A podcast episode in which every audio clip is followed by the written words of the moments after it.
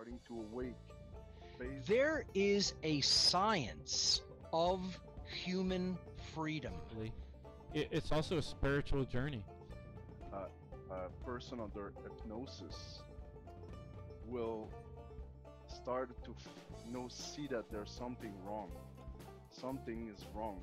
Uh, it's great that you know what you come to know, but until uh, there's an outlet for that information and you start creating and putting your creations out into the world to teach other people so that they can become as knowledgeable as you, Um, life. What is encouraging life is good. That which takes away from life and growth and creativity is not good.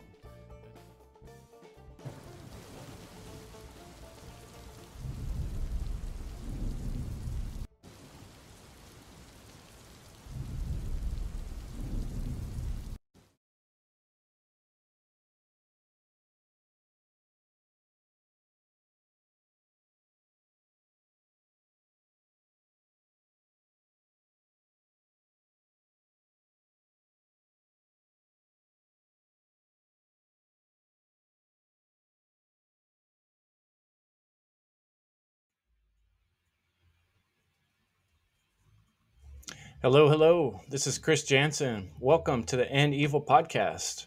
End Evil Podcast is streaming live Thursday nights at 6 p.m. Pacific, and that's 9 p.m. Eastern Time. We're streaming live on the One Great Work Network, and I'm also on Twitch, and I'm also on Facebook and Twitter and YouTube. So, um, Thanks for joining us, folks. This is a special week. I have I have with me a guest this week, an awesome guest, I, a gentleman I met recently. He's um, standing by here. I'm going to bring him on the screen with me. This is a good friend I just met, um, Crypt Rick. Hey, what's up, Rick? How you doing? I'm doing great. Thank you for having me. This is kind of different. Uh, last week you were in the interview chair. Yeah, yeah, it's pretty cool, man. Um, this whole podcasting thing, how it works, we get the opportunity to um, meet new people and um, you know work sure. together on these on these projects. It's pretty exciting. it is. It is. I I had a great interview with you uh, on the my radio show, and uh, a lot of people really enjoyed it. I got feedback right away that people really enjoyed the what we covered, what we spoke about. So it was a it was really cool. I'm really fortunate that I met you, and uh, I'm meeting a lot of great people. A lot of great people. Yeah, your show's on um, Revolution Radio, right? Revolution Radio, free uh, you can find it at freedomslips.com and I'm on every Monday night, uh 6 p.m. to 8 p.m. Eastern Standard Time.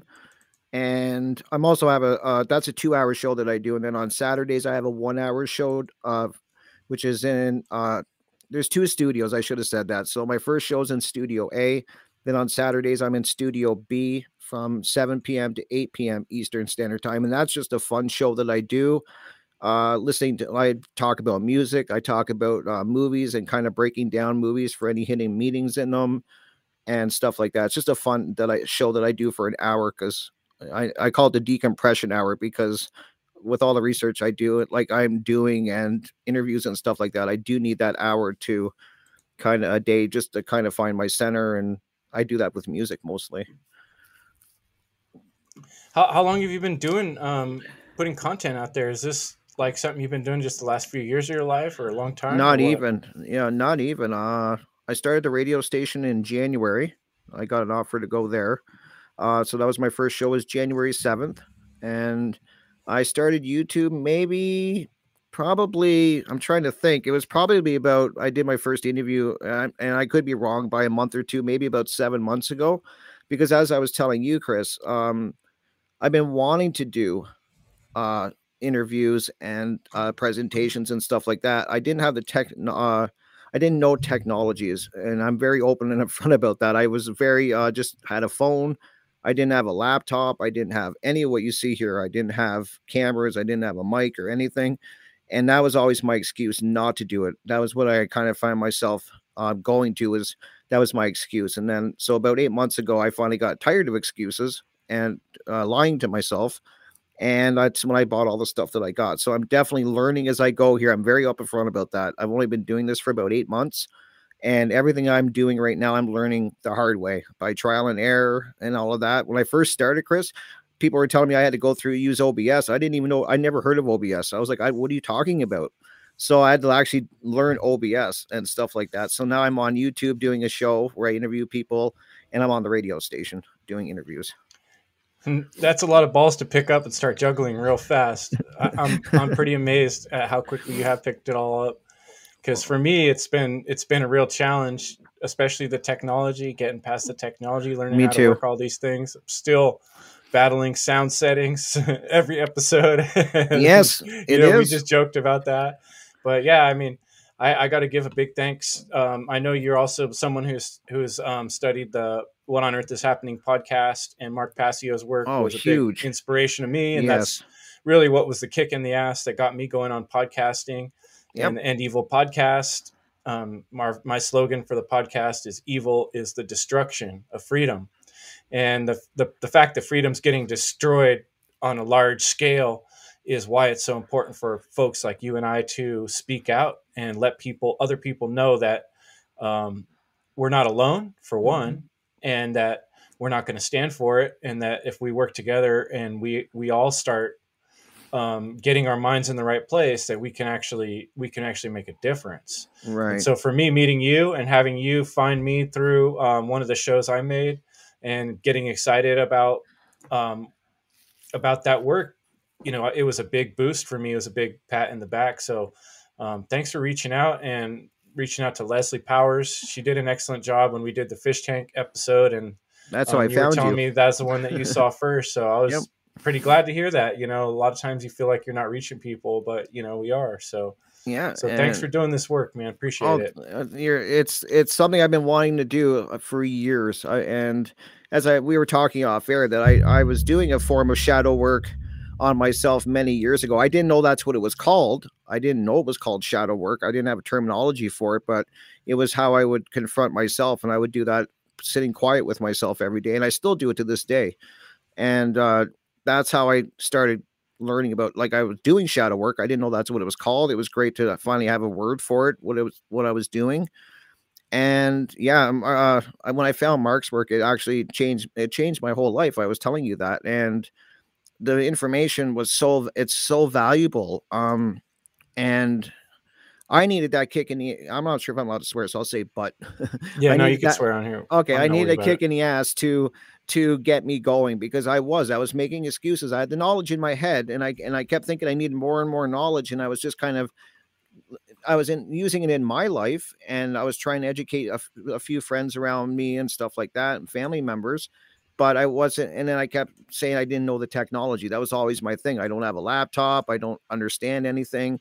And then I heard one of Mark's shows where he got really upset, saying that you know there's no excuses and we all have to you have to learn technology because he's 100% right that's how you're going to reach people now that's just the way the world is and so i heard him get really upset one show and that's what gave me the kick in the ass and i was like okay i got to stop making excuses and i'm going to have to start doing the work and so that's when i started buying everything that i needed and learning the technology and i'm still learning as i go but at least i'm here you know and i you have to start somewhere that's the i see That, um, you're on. Um, I'm gonna write it down. It's Revolution Radio. It's on Mondays, right? yep monday monday Pacific. Uh, three. What's your time? uh, well, okay, 7 p.m. my time is on Mondays. It's from it's from oh sorry, 6 p.m. till 8 p.m. on Mondays. Eastern 6 Standard Time. What, what is your time? I'm in Eastern Standard Time, so I think Pacific it would be three.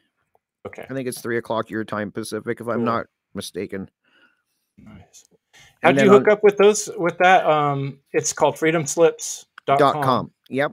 How'd you A get lot of connected great- with that? I I've I was listening to to Revolution Radio because Jay Parker, who I found Oh, I I was nice. start yeah I started I, I when I was watching Mark Passio's lectures on YouTube, there was other presenters and then I watched them all and then I I started uh, watching Jay Parker's and then somebody told me that Jay Parker was on Revolution Radio, so I went and started listening to Jay there and uh, then I eventually um they saw my interviews on YouTube and I kind of uh somebody said, you know, some of the people at uh, Revolution Radio like your interview style at YouTube. Um and then I said, well, I would be willing to go on the show. I, I would love to have a radio show. I haven't been doing it very long, but I would I would love the opportunity to go on there and do interviews and talk about natural law and freedom and all of that. So they gave me a show. I'm so grateful for them for uh, giving me the chance to do that. It's I really enjoy uh, doing this. I really do. You know, sometimes I've kind of described it. Um, I meet people who are coming to different realizations about the problems in our world and what's going on around us and getting frustrated. And I'll hear them talking about these things and something they read or something they heard. And it, uh, like I start feeling like it's it's like a pot of water on, on, the stove, you know, where the the heat's turned all the way up, right? You start mm-hmm. getting heated, and pretty soon your waters, your inner waters, start boiling, right? Exactly. And they need somewhere to go. It's just going to pop that lid off and boil over the sides you know, which is basically, you know, in terms of being a human, it's feeling really uncomfortable inside of your own body when you got all this frustration and anger about what's going on in the world and you don't have an outlet. And so, right, uh, you know, I think just even just for the therapeutic end of it, it's been good for me to to speak out on this stuff and to try to try to reach right. people. And, and that's the thing, know, like really honest. You know? Oh, for sure. And that's the thing that uh, I've asked people even around me all the time when I talk to them. Like, do you think we're free? Do you think that humanity's free? And I'm shocked when people think that we are. I, I, I it, uh, when they say yes, I just kind of like, it just, it just kind of makes me shake my head for a second. I'm like, you really think we're free? And they're like, yeah, we're free. Like, you know, and I'm like, wow. And, and then I like to ask people too, um, if they uh, like, because I keep saying and I try to tell people we're losing our rights because people don't know what a right is. So how can you defend something if you don't even know what you're defending?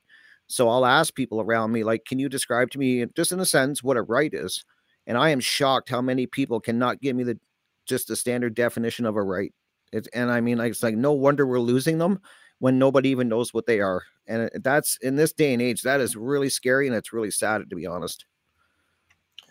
Yeah, I mean, the way the way Mark puts it down, a right is an action that doesn't cause harm. I never heard anyone say that. Yeah. Until I heard him say it. Me and too. It sort of like, yeah, that seems really basic.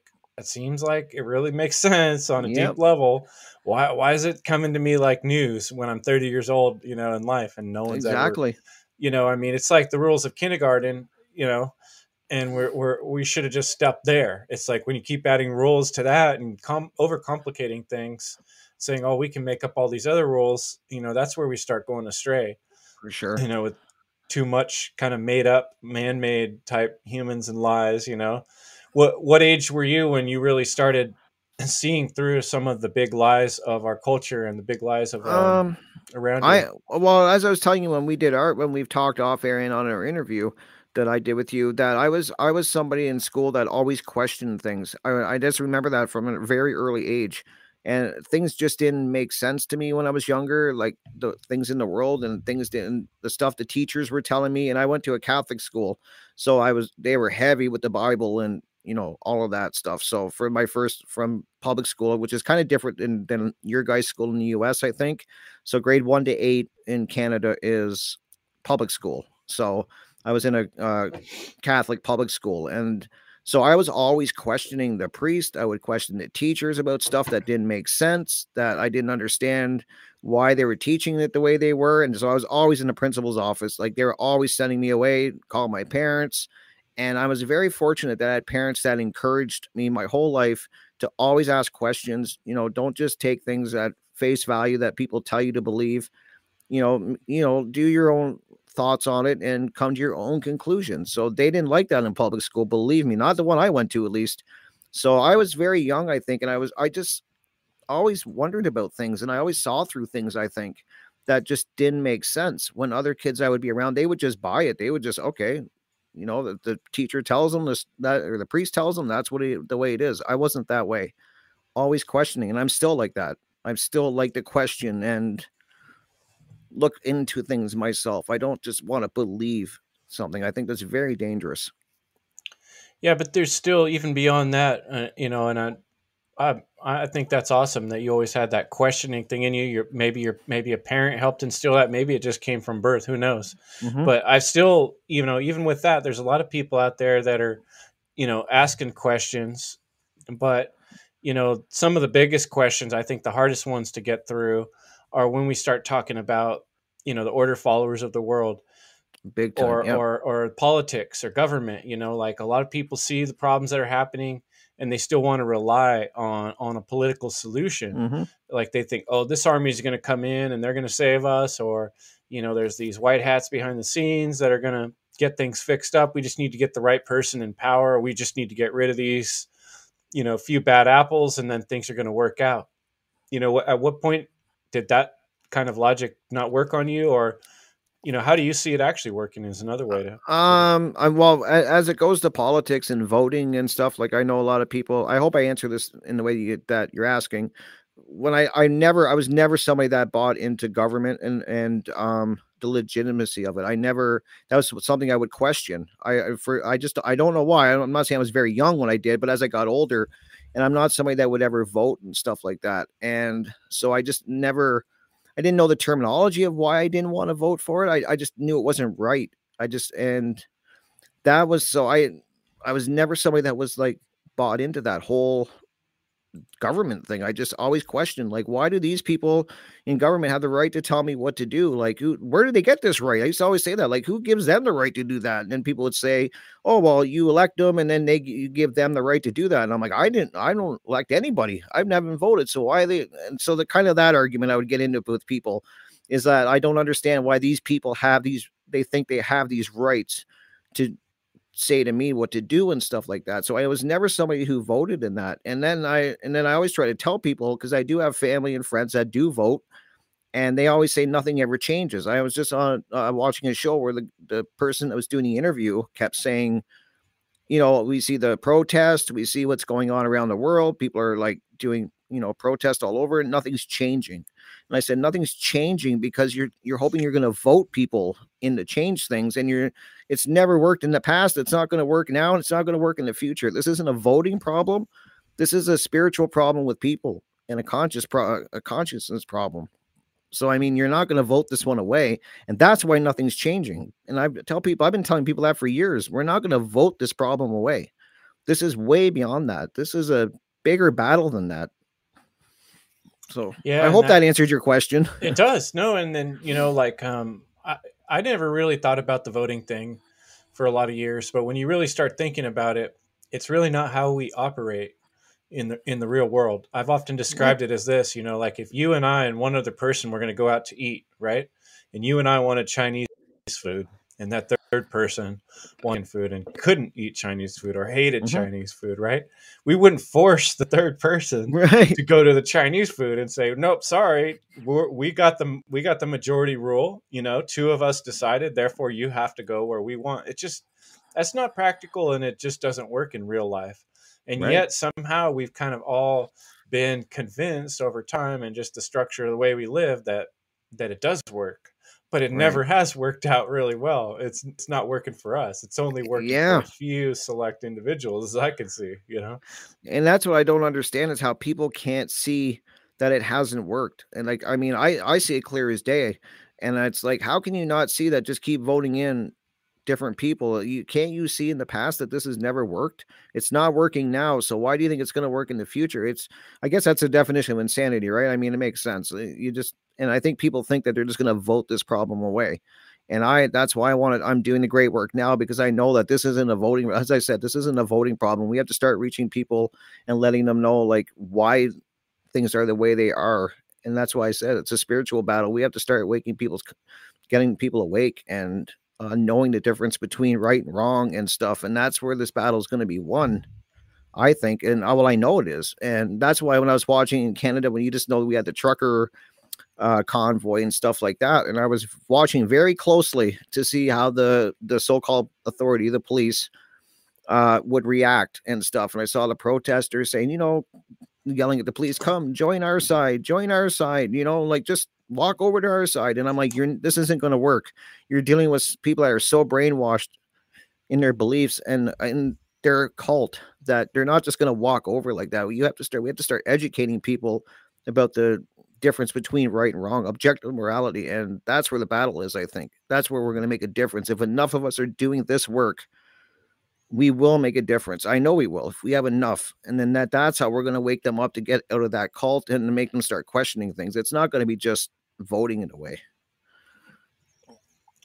Yeah, and eh, you know i'd be curious to see you know for you you know you you were telling me you've had some pretty big physical obstacles in life Yeah. and then Yeah, you know you had you were telling me in the beginning about getting started on this you had obstacles in terms of technical things you were worried about not being able Mhm. to do or um, you know what what do you think are the biggest obstacles that keep people from um, taking the next step on the shadow work because really that's that's the heart of what you're talking about right Yeah, I think I think that is the biggest. I think that's the foundation. I think people don't want to do that shadow work, and I think until they start looking in on themselves, because I think, and uh, you know, a lot of people point at people and say everything's their fault. You know, the world is the way it is because of that, because of that, because of that. They point, and I and I did realize that I had to point at myself because you know that is where I have to start, and that was my foundation. And shadow work, as I was telling you, I was doing that a long time ago. I started that probably 15 years ago. I didn't know what it was called, but I was doing it. And that made this such a huge difference. And I mean, I yeah, I did have physical that that's what got me on my journey to where I am now. And I was telling you off air, and I don't mind talking about it. I mean, you can tell but kind of like the way I am, I'm very stiff. I can't move my neck. I can't, my back is fused. I have a disease called ankylosing spondylitis and uh, it basically fuses your spine. They call it bamboo spine too, and it fuses your back and your neck, so you can't move. So I'm kind of hunched over. Always, if I walk, I kind of look at the ground, and uh, so I got that eight, that news when I was 16 years old, and it was devastating to me at that age. I was very spiritually immature. I think most people are at 16. Um, very heavy in ego. I want. I thought my body was everything. I thought like, oh my god, I'm going to be they told me I was going to be in a wheelchair by the time I was 20, 25 years old. So I was devastated by that news and ended up drinking very heavy for a lot of years. That was how I dealt with it. I just I just dove into the bottom of a bottle basically and then I started doing shadow work on myself. I didn't want to be that way anymore. And then I started doing the shadow work and asking myself the questions, why am I doing what I'm doing? And sorry, this is hard for me. Just give me a second. Um and then I started to realize that that I'm not just this body. I'm not this body. I'm something so much more powerful, in my brain is so much more powerful. And I thought if I have a destroyed body, yeah, I got a crappy hand with a body for sure. I mean, my body's pretty beat up from my disease, but I can hone my mind into a razor. Like I can, uh, my my brain is fine and it's working and firing and it's and I'm learning. And that's what I that's when my whole life changed. When I made that realization, I still remember that that that moment that I realized I'm not just my body. And that's when I started doing the work that I've been doing for all these years learning. Is because I knew that I was more than that. Sorry. I'm upset. Sorry. Hey man, that's what makes it real and being human. You know what what I really can't stand is you know people taking their news and making their decisions off of um, commercialized, you know, people that are out saying things to make money to affect your emotions, to try to get you to feel bad or, you know, Mhm. to to be swayed to one side or the other, you know. Um, part of what I used in my process of discernment, because it's hard in this world, especially you start digging into, um, you know, for me, one of the big research areas was September 11th. I was looking into that Me too. and I was kind of separating from, you know, uh, where I worked at the time when I was looking at all that stuff was a courthouse, you know, um, so I was kind of tied in with getting paid from government money and being surrounded by people that were completely indoctrinated into believing that they're doing the right thing, and all of a Mhm. sudden I'm realizing they're the opposite; they're doing the wrong thing, and Right. you know, it's a heavy pill to swallow. It's a lot to take in, you know, and um, going through all that, you know, meanwhile, I'm looking online, I'm looking at websites, I'm listening to podcasts, and you start too. wondering, are all these people really good? Or are some of these people that are giving me information maybe working for the other side? Maybe they are paid, you know? And so you got to go through this process of weighing things and asking yourself who's real and who's not. And you know what? When I see someone like yourself who comes on the screen at their own expense and their own time, and they get their own emotions about things, um, that makes it real. And that that's Right. how we reach people is because even though we're still having to work through these screens and all this crazy ass technology, you know, we can still be real with one another. And I think that's personally one of our best ways um, Right. to reach other people is through the heart you know, Yeah. because that's really what they're attacking, right? In a lot of ways, especially the last couple years. H- Oh, How's yeah. all this? How's all this COVID stuff affected you?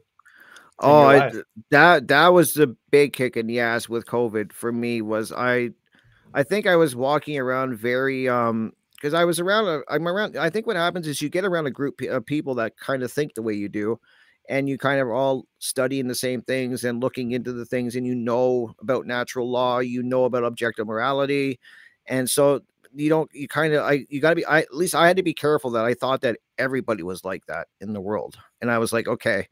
And then COVID gave me that kick in the ass of how brainwashed people are. Because as soon as they started pumping that fear on the media with COVID, I was I if you would have told me three years ago, Chris, that they were going to shut the world down with a scary story, that's what I call it, that they would have shut this whole world down. I would said then we're not that far gone. There's no way humanity's not going to question it. And nobody questioned it really. Not like some people did, of course. I don't, I don't want a blanket statement that, but uh, 99% of people went along with the whole agenda and didn't question or anything. And I was like, wow, I got to get, I got to get some skin in the game here. I got to start waking people up because that was my big eye opener. And in Canada, they lifted the mask mandates and the vaccine mandates. I think about, don't quote me, about a week ago, five days ago. I was just out today, and like 80% of the people are still wearing masks. There's some people wearing rubber gloves. There's still people wearing face shields. And I'm like, we have a lot of work to do. People are really, really, really brainwashed. uh, Like, and that's what I noticed over COVID. It didn't affect my life too much. Um, I did like I I knew it was going on. I never got the vaccine. I never even considered it. I I I just didn't, and I never wear. I wasn't wearing a mask. I just didn't buy into the whole thing. So it didn't affect my life in a lot of ways. Yeah, I couldn't go to certain restaurants and I couldn't go to stores, and that kind of sucked because I couldn't do a lot of things. But it didn't affect like I just it woke me up is that, that we need more people doing the great work because it was shocking to me. And I, I like to get your thoughts. it Was it shocking to you how quick people just rolled over? It was eye opening to me. Yeah, it was like um, I knew I knew there was a problem, Yep. but I had no idea to what extent. And and the mask wearing was one of the things that was like really shocking to me. Like, okay, here you're asking people to do something that they've never really done before, you know. And I think of people as being pretty kind of lazy in our society in a lot of ways. You know, Yep. people it's hard to get them to do things. It's hard to get them to think. It's hard to get them to exercise. It's hard to get them to do anything unless they're getting paid for it or they get something out of it. And so I'm trying to understand what's what's the initiative to um, kind of like block your nose and mouth when that makes it uncomfortable. I have a lot of experience with mask wearing myself, coming from construction and having problems with dust. You know, I was well aware of you know the frustrations with wearing a mask. It, it doesn't work well. For one, you get moisture building up in there. It fogs up your glass if you have glasses For sure. um, it kind of makes it harder to see, feel that rubber thing. You know, there's a lot of things that really suck about wearing those things, and yet it seemed like people just were embracing them like they really wanted to be. And, and what all I could see is the symbolic aspect of this kind of slavery thing where you know you're putting something on your face which is like you know it's like putting yourself in the submissive state. And just seeing crowds and masses of people all around me like that I was like, wow, it's way worse than I thought because people don't get the most basic fundamental aspect of this whole thing is that it doesn't really matter how bad if the, if there is a disease, even if it was that bad, you still don't have the right to make people do things. Exactly. You know, you still don't have the right to force anybody to put something on their face or their neck or their head or anything. Mhm. And as far as that goes, you know, I had people tell me, well, if you're going to be so against masks, then what about shirt and shoes, you know? And then I'm thinking, you know, I don't think those rules were ever right either necessarily. I don't know why we bent over for those, you know, but you know, I mean, at what point do we just kind of like have things that are sort of common sense that we do because Right. they're respectful and then at what point is um it become wrong, you know? yeah. where where do these rules and laws become bad you know that's the thing people are still struggling with and i think you're catching on to it you know when when we harm right Yeah. Oh, for sure. And I would, I would, like I said, I, I was really shocked. I really was. Like, it kind of started with the great toilet paper scare, I call it.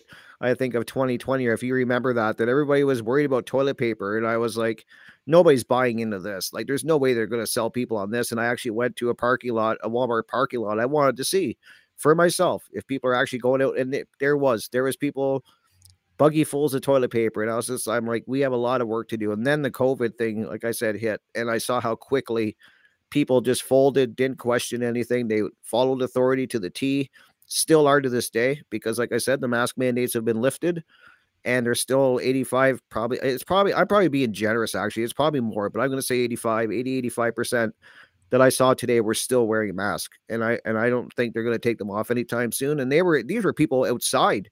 One person standing at a bus stop i saw wearing a mask. I was like wow we got a lot of work to do yeah, and I, I mean, I guess if someone was coming from uh, the extreme opposite point of view of us, they would be like, "What's wrong with the mask?" You know? They, yeah, oh, I hear that. Yep. Actually, a thing to help us. You know, you guys are bad by not wearing them.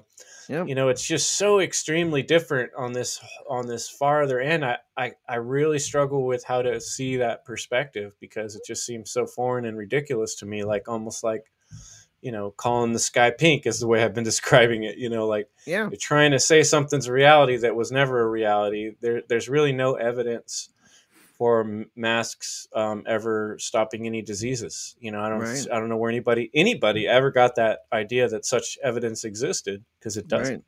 And that's the thing is that nobody's looking into that. All you have to do is a little bit of your own research, and you're gonna you can find the information that these masks don't do anything when it comes to viruses, especially. And nobody and and well nobody's even questioning it. That's the thing that bothers me is that they're just going along with it. It's like wow like i mean and like i said a couple minutes of research you're going to find out that these masks don't do what they are claiming they do and people just seem so lazy they won't even look into it and and stuff and they just go along wear it you know they tell you to wear it they wear it. And now it's so bad the brainwashing is so bad that now the mask mandates are lifted and people are still wearing them they're like I thought everybody I would see would have them off. They'd be happy that it's lifted. They're actually opposite where I live, Chris, and I'm not even lying. They're fighting. They are fighting where I live to get the mask mandate brought back. They want people are fighting that they do not want that lifted. They want people to have to wear a mask. They're still fighting for that here. Wow. Yep. Wow. They want their mask. They want. How about in your community, um, people that you deal with? You have family and friends that you've had difficulties with, or not? So oh, much? for sure. Yeah. yeah. I'm the black sheep of my family right now because I won't get vaxxed. Wow. Like I'm, I honestly am. Like I mean, on like certain family members. I'm not gonna say everybody because they're not. It's not a, broad, a blanket statement. But I have a few family members that are very upset with me that I didn't get vaccinated. Uh, tried to guilt me into it. Tried to, you know, tell me that it was good and all of this, and I wouldn't budge. I was like, I'm not getting it. And so yeah, I've had and I've lost a few friends over um this whole vaccine thing. Um, but the people I'm around now are, you know, they're basically on the same page as me. It's just I did lose a few along the way because I wouldn't give in. And as much as they tried to convince me to do it, I wouldn't do it. I'm not doing it. And so, I mean, I've lost a few along the way. well, the bright side, you know, I mean, I feel you, man. I've, I've very similar, you know, I'm made new friends and some other friends are, you yeah. know, it's just things aren't the same. But um, I'm gonna keep trying. I, I, don't give up on people. You know, um, once you're my friend, if you want to be my friend, as long as you you know keep trying, I'm here. Yeah. You know, um, I don't give up on people. I, I love people, even when they're doing something that's wrong. I mean, I've certainly made mistakes in life. Me too. You know, we have to. We have to. We need each other, uh, and this is really it's an exciting time in history. It's a it's a a fantastic time to be a part of history right now because you know, being able to make the decisions you made and be being strong in your own choices and knowing where you stand in a time like this is is exciting because now you're a hero among people you know that right. that chose the harder route when other people were taking the easy route so i'm curious have you ever thought about this is a question i love asking people um, like what's the most important thing to you or what's the most important things in life to you um that's kind a of a hard one. question. it, it is, is yeah, because it's curious multi, what comes up. It's multi um faceted. Huh? Faceted. That's a great word. Thank you. Multifaceted. Um, I what do I want to be remembered for? Oh my god, I don't. That's so tough, Chris. Um, Well, not so much. I guess what I was thinking here is just like, what are the most important things, you know, for for, for, me, the most important humans, thing you know? is, yeah, for me, the most important thing is is freedom. I, I mean, I don't know what else uh, to wake people up to let them know that to then let them to teach them about morality that what they're what is going on is not right. Like, I mean, this is so evil in its ways and so wrong. And I think that's what I'm that's what I'm trying to do. I want to show people I want that's what I want is freedom. That's what I I, I don't want we don't I want to abolish government. I want all of that. I want rid of this these chains and these boots that they have around our you know our necks and stuff like that. So that's what's really important to me is doing this battle now so that the generations coming up behind us are not going to have it worse. Does that make sense? Like I mean, I'm thinking of the people of you know the children behind us. What are they going to come into if we're not fighting for freedom now and we're not standing up against this evil? What are they going to come into? Like it's going to be worse, and I I I can't let that happen. I'm going to try not to let it happen on my watch. So I mean, uh, does that answer it? I that's a tough you know one. what the you, you said something that most so many people don't say and that that's like the most important key of it to me like freedom yeah yeah, Yeah. that's the one true divide like mark called it but then Yeah. beyond that you talked about um, what matters outside of yourself beyond yourself the next generation Yes. of people coming you know it's hard i think in our society because we're so self-centered you know Exactly. our, um, our culture is really like hooked on this idea of me me me yeah. you know i always think of those you know the uh, little uh, seagulls right saying Me, mine, me, yeah. mine, that's a mine, mine, mine, mine. right and when you're able to actually i mean that's why this tree of life that i put behind me is so important to me because it represents the interconnectedness of all all life I have the pendant And- I was showing you. I have the pendant oh around my yeah neck. Same thing, the tree of life. I've been wearing it for like seven years. It hasn't come off my neck. Yeah, so that I mean, I really appreciate that answer that you've really obviously done that shadow work because I think that's where that anybody who really digs deep into Yeah. themselves will realize that we have a greater responsibility. We definitely Yeah. do. And I mean, I, I have friends that have chil- young children, and I see them having to put a mask on, and the children are screaming and they're crying. And I'm thinking the damage that that's doing to them that we haven't even begun to see what this psychological damage is doing to the young kids. And then I, I no, not on my watch. I'm gonna no. that's when I no, I'm not letting it happen. I'm gonna do what I can to not. They have to have something better to come into, and if we're we're letting everybody, we're letting them all down by not getting into this battle. And to me, that is very selfish. Like we know there's a problem. I think some most people, I think, would admit there is a problem in the world. They may not know what it exactly it is, but it's up to us. We like if we we have to get in this fight, and I'm here now. I'm I'm in it. I'm not not on my watch. That's what I want to say. I like it. That's a that could be a, a good slogan. Not on my watch. Exactly. Yeah. I mean, I no, the kids. We need that. They have to have something better to come into. And if it's this bad for me and you, Chris, I can't even imagine if we continue to let this evil and these um, uh, like I call them, and I've heard from Mark calling these master psychologists that are running the world. If we keep letting them go where we are, I can't even imagine how bad it's going to be in ten years, five years. We have to. People have to start fighting back. You know, um, I think one of the things I always struggle with is I've had these conversations with just about anybody I can, whether it's you know at break uh, at work or you know in the grocery store starting to chat with somebody. And sometimes we get these little options to um, you know have these conversations with people and bring these things up. And i think what, what i usually get back from people when i start talking about the idea of anarchy no rulers Mhm. that we don't want any politicians or any government that's where people really kind of get this fear in them and they're kind of like well if we didn't have rules you know if we didn't have anybody in charge and we didn't have voting then everything's just going to be crazy and chaos I hear that. Yeah, I hear so that i know you've time. heard this i'm curious to see what what's your answer how do you deal with that one you know Well, I, I, here's I, what do I, you do well, I, I, well, I just had a discussion with my friend. We were actually just talking about this this afternoon, and I have a good friend that we talk about this all the time. We're always talking about natural law, and we're and we're and you know, I'm teaching him as a, the you know he's warming up to it, and and but he's very very uh uh, good at uh, like we bounce back and talk about things, and he's very open to listening and discussing. And we were talking about that because I said a lot, and because uh, he said that to me too. He's like, well, if there was no government, you know, and there's nobody making the rules, it's just gonna if you abolish everything, it's just going to turn right into chaos and it's going to be like Mad Max. And I was like, no, because if we as teachers are doing the, and I hope this makes sense. God, I'm, I'm okay. I'm, I'm not used to being interviewed, so sorry. um, if we're doing the great work and we are waking people up and we're teaching them natural law and we're teaching them objective morality and and so forth, it if you did abolish all of that, a it wouldn't if we everybody was learning this and going by that, we would know that government's wrong and it would naturally just dissolve, I think.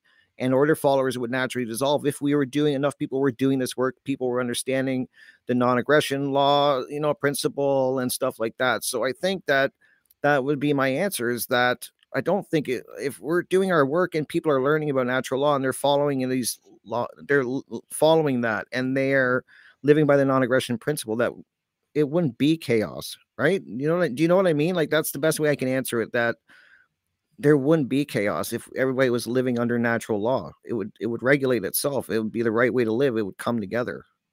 You know what I mean? Yeah, I've I've tried to imagine that and describe it myself as it's well. hard. It's a hard one, but it's a hard it's a hard concept to share with people, and and I think that to me is one of the fantastic things about what we're doing right now. You know, when we have these interviews with other like minded people that understand that that, that freedom mm-hmm. is mm-hmm. the one thing that really matters right now for us as humans. You know, um, a lot of people will say love, and um, uh, love is important but it's also yes. a word that gets kind of misused in a lot of ways in our society and especially in hollywood and stuff mm-hmm. and it really doesn't um, true love at this time in history would be pursuing freedom because you know if you don't love our race or as humans then you are going to allow them to be enslaved and continue down this road of harming one exactly. another right yes but if you truly love them then you're going to have to f- maybe even make some sort of personal self-sacrifice in order to maintain you know what's best for future beings you know what's best for your children and their children after them you know mm-hmm. you have to fight for that right and and that's you know it's a tricky thing to try to explain to people it's a hard pill to swallow you know that yep. it's really up to all of us you know not yep. just one and that's us, but that yeah and that was the hardest part about the shadow work for me and i think it, that's why most people don't even start on that is that you have to question everything right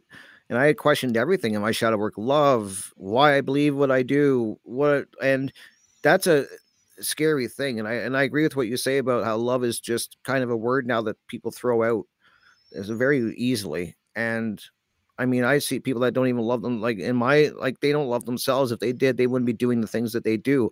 And that's why I always say it always boils back to shadow work for me. That's what made all the difference for me. It really did. That was the foundation. Was I had to confront myself and question what I believed and why I believed it, and all of those things. And then that's when you start realizing that to love. That's what I learned to do. I didn't love myself when I found out about my disease, and I I know I didn't love myself because I was I was drinking. I was miserable. I I and um going doing the shadow work is when I found my true love and my true my light, like my my strength. I found that. And as I was saying, I found I'm not this body. And then I found out I knew what love was. I because I loved myself and I love myself now. Body means nothing to me now. I mean, uh, we're just it's a body, right? I mean, but I'm so much more than that. So I think people have to start connecting with themselves and loving themselves before like if you can't love yourself, how are you going to love anyone else? It doesn't work that way.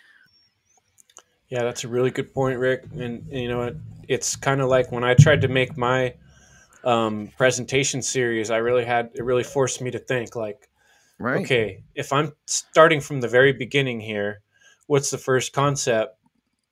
You know, I would have to share with someone. Mm-hmm. And for me, that was like, oh, the first concept is the idea of value. If, right. if we don't understand value of our own self or the value of one human life, mm-hmm. the value of choice, then how are we going to um, you know, go from there. So that was the first thing that I that I really stuck on is value.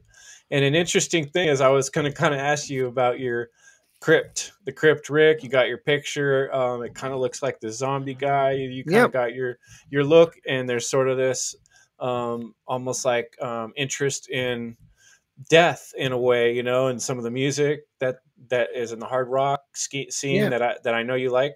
I'm curious, how does that all tie into your thoughts on this on these subjects? Um, I, I, I, I don't. My the whole zombie look and stuff like that. I can tell you how I got it. It's not. It's not a very. There is a story behind it. Why I got the name. Why I go by Crypt Rick, and it's just something that has stuck for many, many years. And that's because. Do you want me to tell you this story, Chris? Yeah, yeah, I'm real curious. Okay. Okay. I got the name Crypt Rick because like 10 years ago, it might have even been longer. I used to be a manager for professional wrestlers. Now, not WWE or WCW, nothing that big, but in the local area, there was a wrestling scene, like, and it was on TV and stuff like that. And I got into managing wrestlers.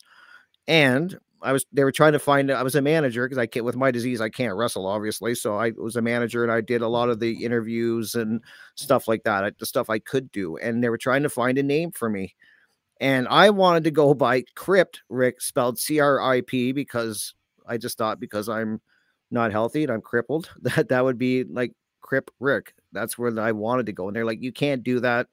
Um, you're gonna offend people. And I was like, okay, I get it. I mean, so they said spell it different, spell it C R Y P T, because you definitely like the darker things. I've always liked uh skulls. I've liked graveyard stuff and that. And I try, and that's very hard for me to tell people I'm not evil doesn't mean anything dark or anything like that. I just something I've liked my whole life. I like skulls and stuff like that. I collect them, ceramic ones and all of that. So that's how I got the name was for from wrestling and it just stuck. All of my friends just call me that now. I mean, it's just something that stuck and that was kind of where that image came from and the zombie logo and everything. That was all designed because of the wrestling thing. And it just kind of I just kept it because people knew me that way. So Yeah, it's That's kind of I- fun. Well, you you got your um your um kind of The style and you you got the look. It's cool. I Yeah. like it. You know, Yeah, what, it's what I was thinking about this is kind of a trippy thought. You know, recently my friend John, you met John um, Rowland. Yeah, he he works with um, Will Keller on the Natural Right, right.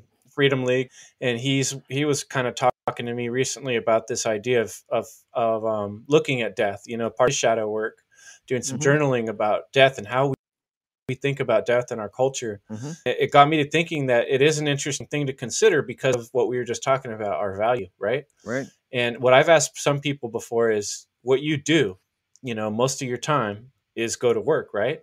Yeah. Yeah. Well, would you die for your job? Do you care about it that much? And well, most people are like, what kind of question is that? Of course, I wouldn't die for my job, you know? And I'm Right. like, well, how much do you really care about something that you wouldn't die for? You know, I really would like to be doing something that I care so much. I would, I would die for it. Like that, the value of how I'm living is so Mm-hmm. valuable to me that, you know, I wouldn't give it up for anything. You know, and that's kind of like the ultimate choice when someone's holding a gun to your head and you're, you tell them no. You know, and we don't want to get ourselves in that position, obviously Exactly. um, yeah. You know i'm curious how that strikes you what i'm saying about the difference between life and death and how our value you know plays in there you know I- especially I- being someone who's looked at more difficult health situation than a lot of people have you know Yeah. I, I I think of death. I thought I think of death all the time. Actually, to be honest, like not like dwell on it. I, I should watch how I say things. I don't like dwell on it, but I've thought about it. I think everybody does. And um, I just realized that through my like over the years, I um, it doesn't scare me now. It doesn't because I know I'm more than this. I don't think that I I know there's something. I I know that I'm a, a I'm not just this body, right? So I it doesn't scare me in that way that um like oh my god i'm not you know i'm gonna die one day obviously we all do but i do know that this is just part of the journey that i'm on and so it doesn't bother me that way i don't think of it like that way maybe it's because of my health problems all my life that it's kind of given me i've thought about it more than most people and had to do the shadow work on it and stuff but it definitely makes me value uh i what it does for me is uh thinking about it is that I have to get my ass in gear and that we're that our time here is not infinite. We have a limited amount of time here. And we do you want to spend your time not doing stuff that matters?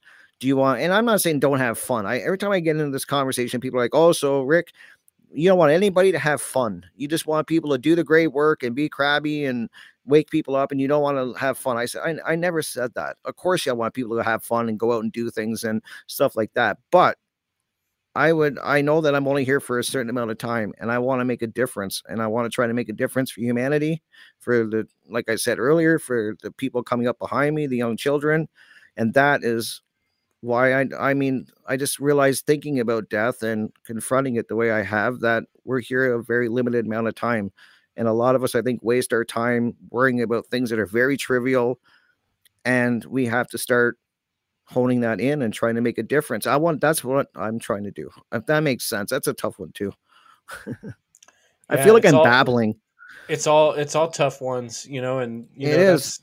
A lot of what we do in um, podcasting is kind of babbling, right? We're we're we're trying to work out the best way to say things, and every time Right. we do that with each other and with other people, we get a little better at it, you know. And I think I've had some people make fun, say, "Hey, you know, it it just gets to be." Um, like an echo chamber, you know, you're just Mhm. meeting with people that are saying the same thing, and you I've guys heard that, yep. each other and and what i think about that is my feeling on it is well if you think about something like a cylinder when you shout into a cylinder eventually it comes out the other end. And if you Yep. get enough people putting that echo into a tube you know it's going to come out even louder. So you know there's a there's a process going on of us figuring out the answers. And i think that's what people struggle with. They're they're afraid when you tell them you know i think we should do away with all this structure in, in our world and they're like well then it would be chaos i mean the truth is to get from here to there there is going to be some chaos but we're going to sure. have a lot more chaos the way we're going too which could Oh, be yeah. much much much much worse from from my point of view and um you know it, but that's all stuff we're kind of imagining you know and i think Hmm. for for the sake of this conversation you know and and and heading towards um the end of the hour i think we should kind of like think about the things that we can give to other people you know that they can take away Mhm. and the things that have worked for us you know in terms of i think honestly the biggest game is what you're saying inside of ourself and the shadow work so you know i'd be curious what advice you give to other people who might be struggling you know especially like you've described you've gone through um, addiction issues Mhm. alcohol um, feeling like you don't have enough feeling like you don't have the money how do Mhm. people get out of those state of mind and, and get to the place where where you're getting now where you're feeling excited and inspired to um, and not afraid Um, geez, boy, you you give tough ones. I uh, I gotta think. Of, oh, you really do. I mean, I I can only speak for what you know what I, did. try to think about like myself I do. you know Yeah, I do. 20 too, years but- ago and what I didn't know and how, how would I guide myself you know Oh, I would uh, like yeah. If I could go back and talk to myself, like back then, I would definitely tell myself that you are not just like. And I can only speak for myself. So I mean, I hope I hope maybe people understand what I'm saying. But if I could go back and talk to myself how I was when I first got my disease, found out about it, I would very much tell people, tell myself that you're not just this body. There's you are something so much more, and you have to find that inner. You have to find that inner strength you have to find the spiritual side of yourself and realize that you are so much more and that you're more than a body and that that was and that's why i can say that's what got me started started in the spiritual work is that i i just got tired of you always hear that saying being sick and tired and i just got that way i didn't want to be drinking anymore i didn't i was tired of feeling feeling miserable all the time so i that's when i started doing that shadow work and i think that's what people have to start doing you have to a recognize that there's a problem, which I had to admit. You have to admit there's a problem before you could ever fix it. And so I knew there was a problem. I was drinking, I was depressed.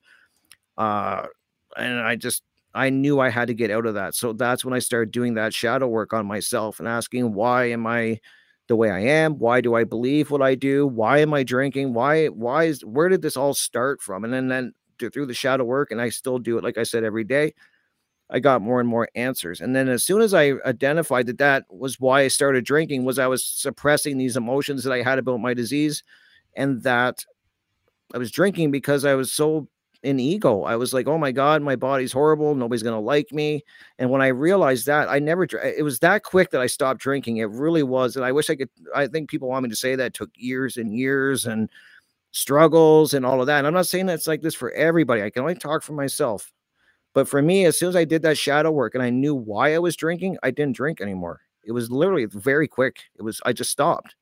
And because I I think I because I dealt with that issue. That's why I was drinking was because I was so in in my head on ego and my and worrying about what my body looked like and worrying about um what people would see like would they when they see my they see me like this being disabled uh, i don't like to say disabled but seeing that i have a, a condition i guess that how they think of me and stuff like that. So when i started realizing i don't care you know and i addressed it that's when i everything changed. And then so i continue to do that and every time i do the shadow work and i address things and i confront them it makes me more and more happier and more excited do you know what i mean? Like it, it's a it takes time it's i mean it's taken a long time to get this far but that's what i would tell people is you have to first identify there's a problem and then you have to be willing to sit down and do the work. You have to be willing to sit down with yourself in a quiet room and confront yourself and be honest. That's the hardest part. That was the hardest part for me is i had to be brutally honest with myself. And once you do that i think it'll change i really do i think you'll start seeing the answers come and guide you i hope that makes sense Yeah, I really appreciate you know you being so um, sharing your personal story like that. right it's the first I- time I have told it it, makes it real. it makes it real for other people, right and they can relate. You know, and, and hopefully someone else will watch this show and contact you or contact me and like, hey, I saw your show and it, it really hit me. Now Yeah. now I want to speak out too. You know, that's kind of what we're what we're trying to do. And then Right. I'm curious too on, on that journey when you were going through that shadow work, did you um for you, you know, sitting still in a room, was it just kind of thinking at different times or did you actually like write a journal or I did meditate? both. Were there?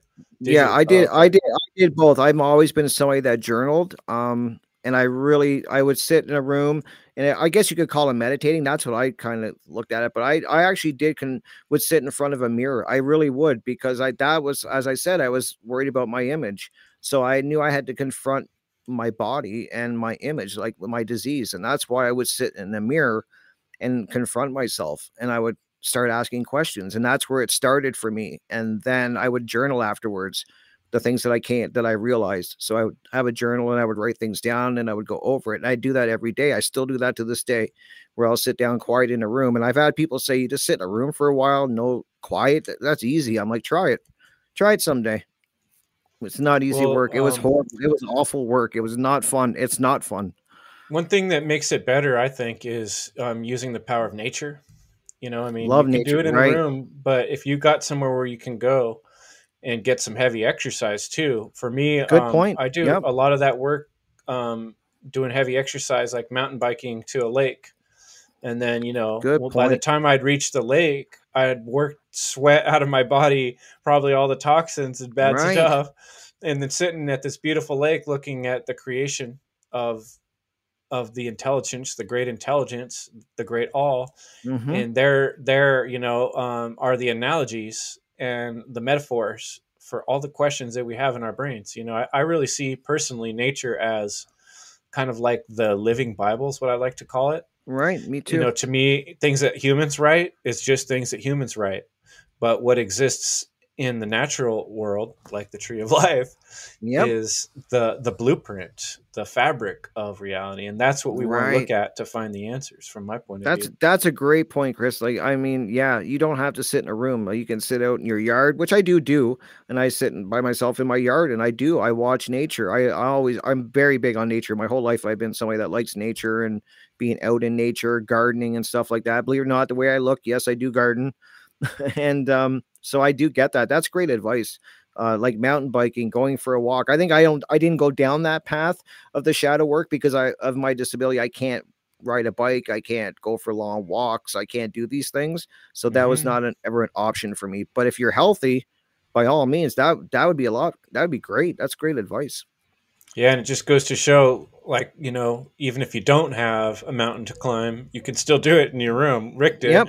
you know. Oh, Oh God, yeah, so, for sure. It's know, not fun work, and I think It- that's why people hard, you don't know, do you're- it. We're we're asking people to go down a rough road, you know. Yeah, oh, for sure. And yeah, and I think that's why where the world is the way it is, Chris, is because people do not a want to take the time and they don't uh I think they want to run the other way when it's you got to confront yourself and you're honest with yourself, brutally honest. I don't think anybody really wants to do that. and I think that's the basis for how we're going to get out of this mess. Is people have to start on themselves first, and then go forward. There you go, man. That's it. You nailed it. You know, that is, you know, I decided to call this episode, you know, freedom is the key. Yeah. And freedom is the key. And then I would say, like, you know, the subtitle that is, you know, you got to do the inner work. Yeah. You know, it starts from the inside. You said it really well. Yeah. It's I, a I'm just reading your. war. I'm reading your chat. People are talking about wrestling. I Oh. look like Jim, I look like Jimmy Hart, the famous WWE wrestling manager. Oh my god! And then uh reminds me What of the is Rick's channel? Undertaker's. You have a YouTube channel too, right, Rick? Yes, I do. Yes, it's um Crypt Ricks. I've been thinking, and you can find me on YouTube. And I'm just starting. I do interviews on a couple other topics too. I'm really fascinated. I do a lot of true crime in a way, like uh, because I'm fascinated by what makes people think the way they do. So I think that's probably why I'm kind of attracted to the true crime side of things and stuff because I like the way I like to figure out why people think the way they do, why they act the way they do. So I do interviews on that, but I'm definitely going to be doing more. I just put an interview up that I did with Will where we talked about uh we talked about freedom, we talked about natural law. I have an interview coming up very soon that I'm going to be doing with Leslie. Um we're going to be doing an interview and I'm going to have you on for a video interview I hope on my channel. Right on. Looking forward to it. Yeah, that'd be great. Yeah. So yeah, Yeah. Crypt Ricks, Crypt Ricks, I've been thinking, and I would love you guys to come and join me and start uh checking out the videos I'm going to be doing because I want to start doing presentations. I'm learning how to do that. I just got PowerPoint a couple weeks ago, so I'm walking, I'm learning my way through that. But I do want to start doing presentations uh, in the future. Looking forward to seeing. I'm looking forward to seeing those. Um, that would be cool. You know, I think it's, so. It, it, it, it's a process. You know, you make one, then you watch it, and you're like, "Oh, that's what I could have done better." You know, and then you watch Right. that one, and you try to get people to actually, um, you know, watch them and see what people say is the hardest part. You know, to get anybody to actually actually Right. check it out. But Yeah, and me learning the Um, hard way too. Like I'm I'm learning as I go. I everybody told me if you want to do presentations, you should at least know PowerPoint. Once again, I didn't even hear know what PowerPoint was. So when I tell people I'm learning as I go, I'm not exaggerating. Like up till eight months ago, or a little bit, maybe eight or nine months ago, I have no idea. I didn't know what OBS was. I don't. I didn't know what PowerPoint was. I didn't have any of this equipment.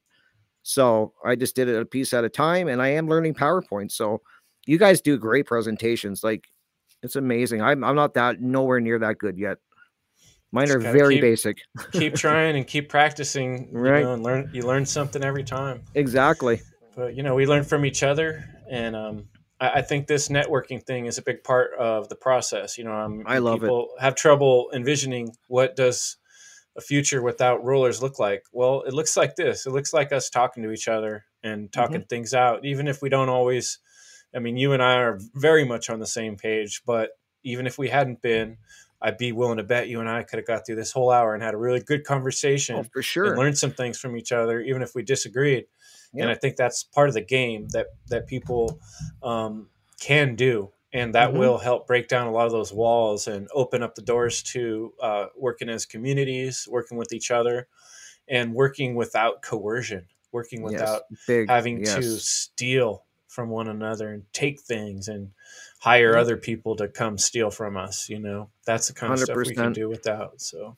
Hundred percent, and that's what I tell people too about the great work is that I I bring it up to everybody I know. I kind of bring it up slowly and I talk about it, and some of the people reject it. Some people want to hear more, but I'm going to keep talking about it. I'm just gonna, I even with my friends that are you know not in, they're not wanting to look at it a little bit. I just keep bringing it up and bringing it up, sowing the seeds that I can, because you never know how long. Like if I sow some seeds, it may take a month to grow, it may take a year, but at least I'm putting the seeds out there and hoping that they will look into natural law and objective morality and freedom and all these great things.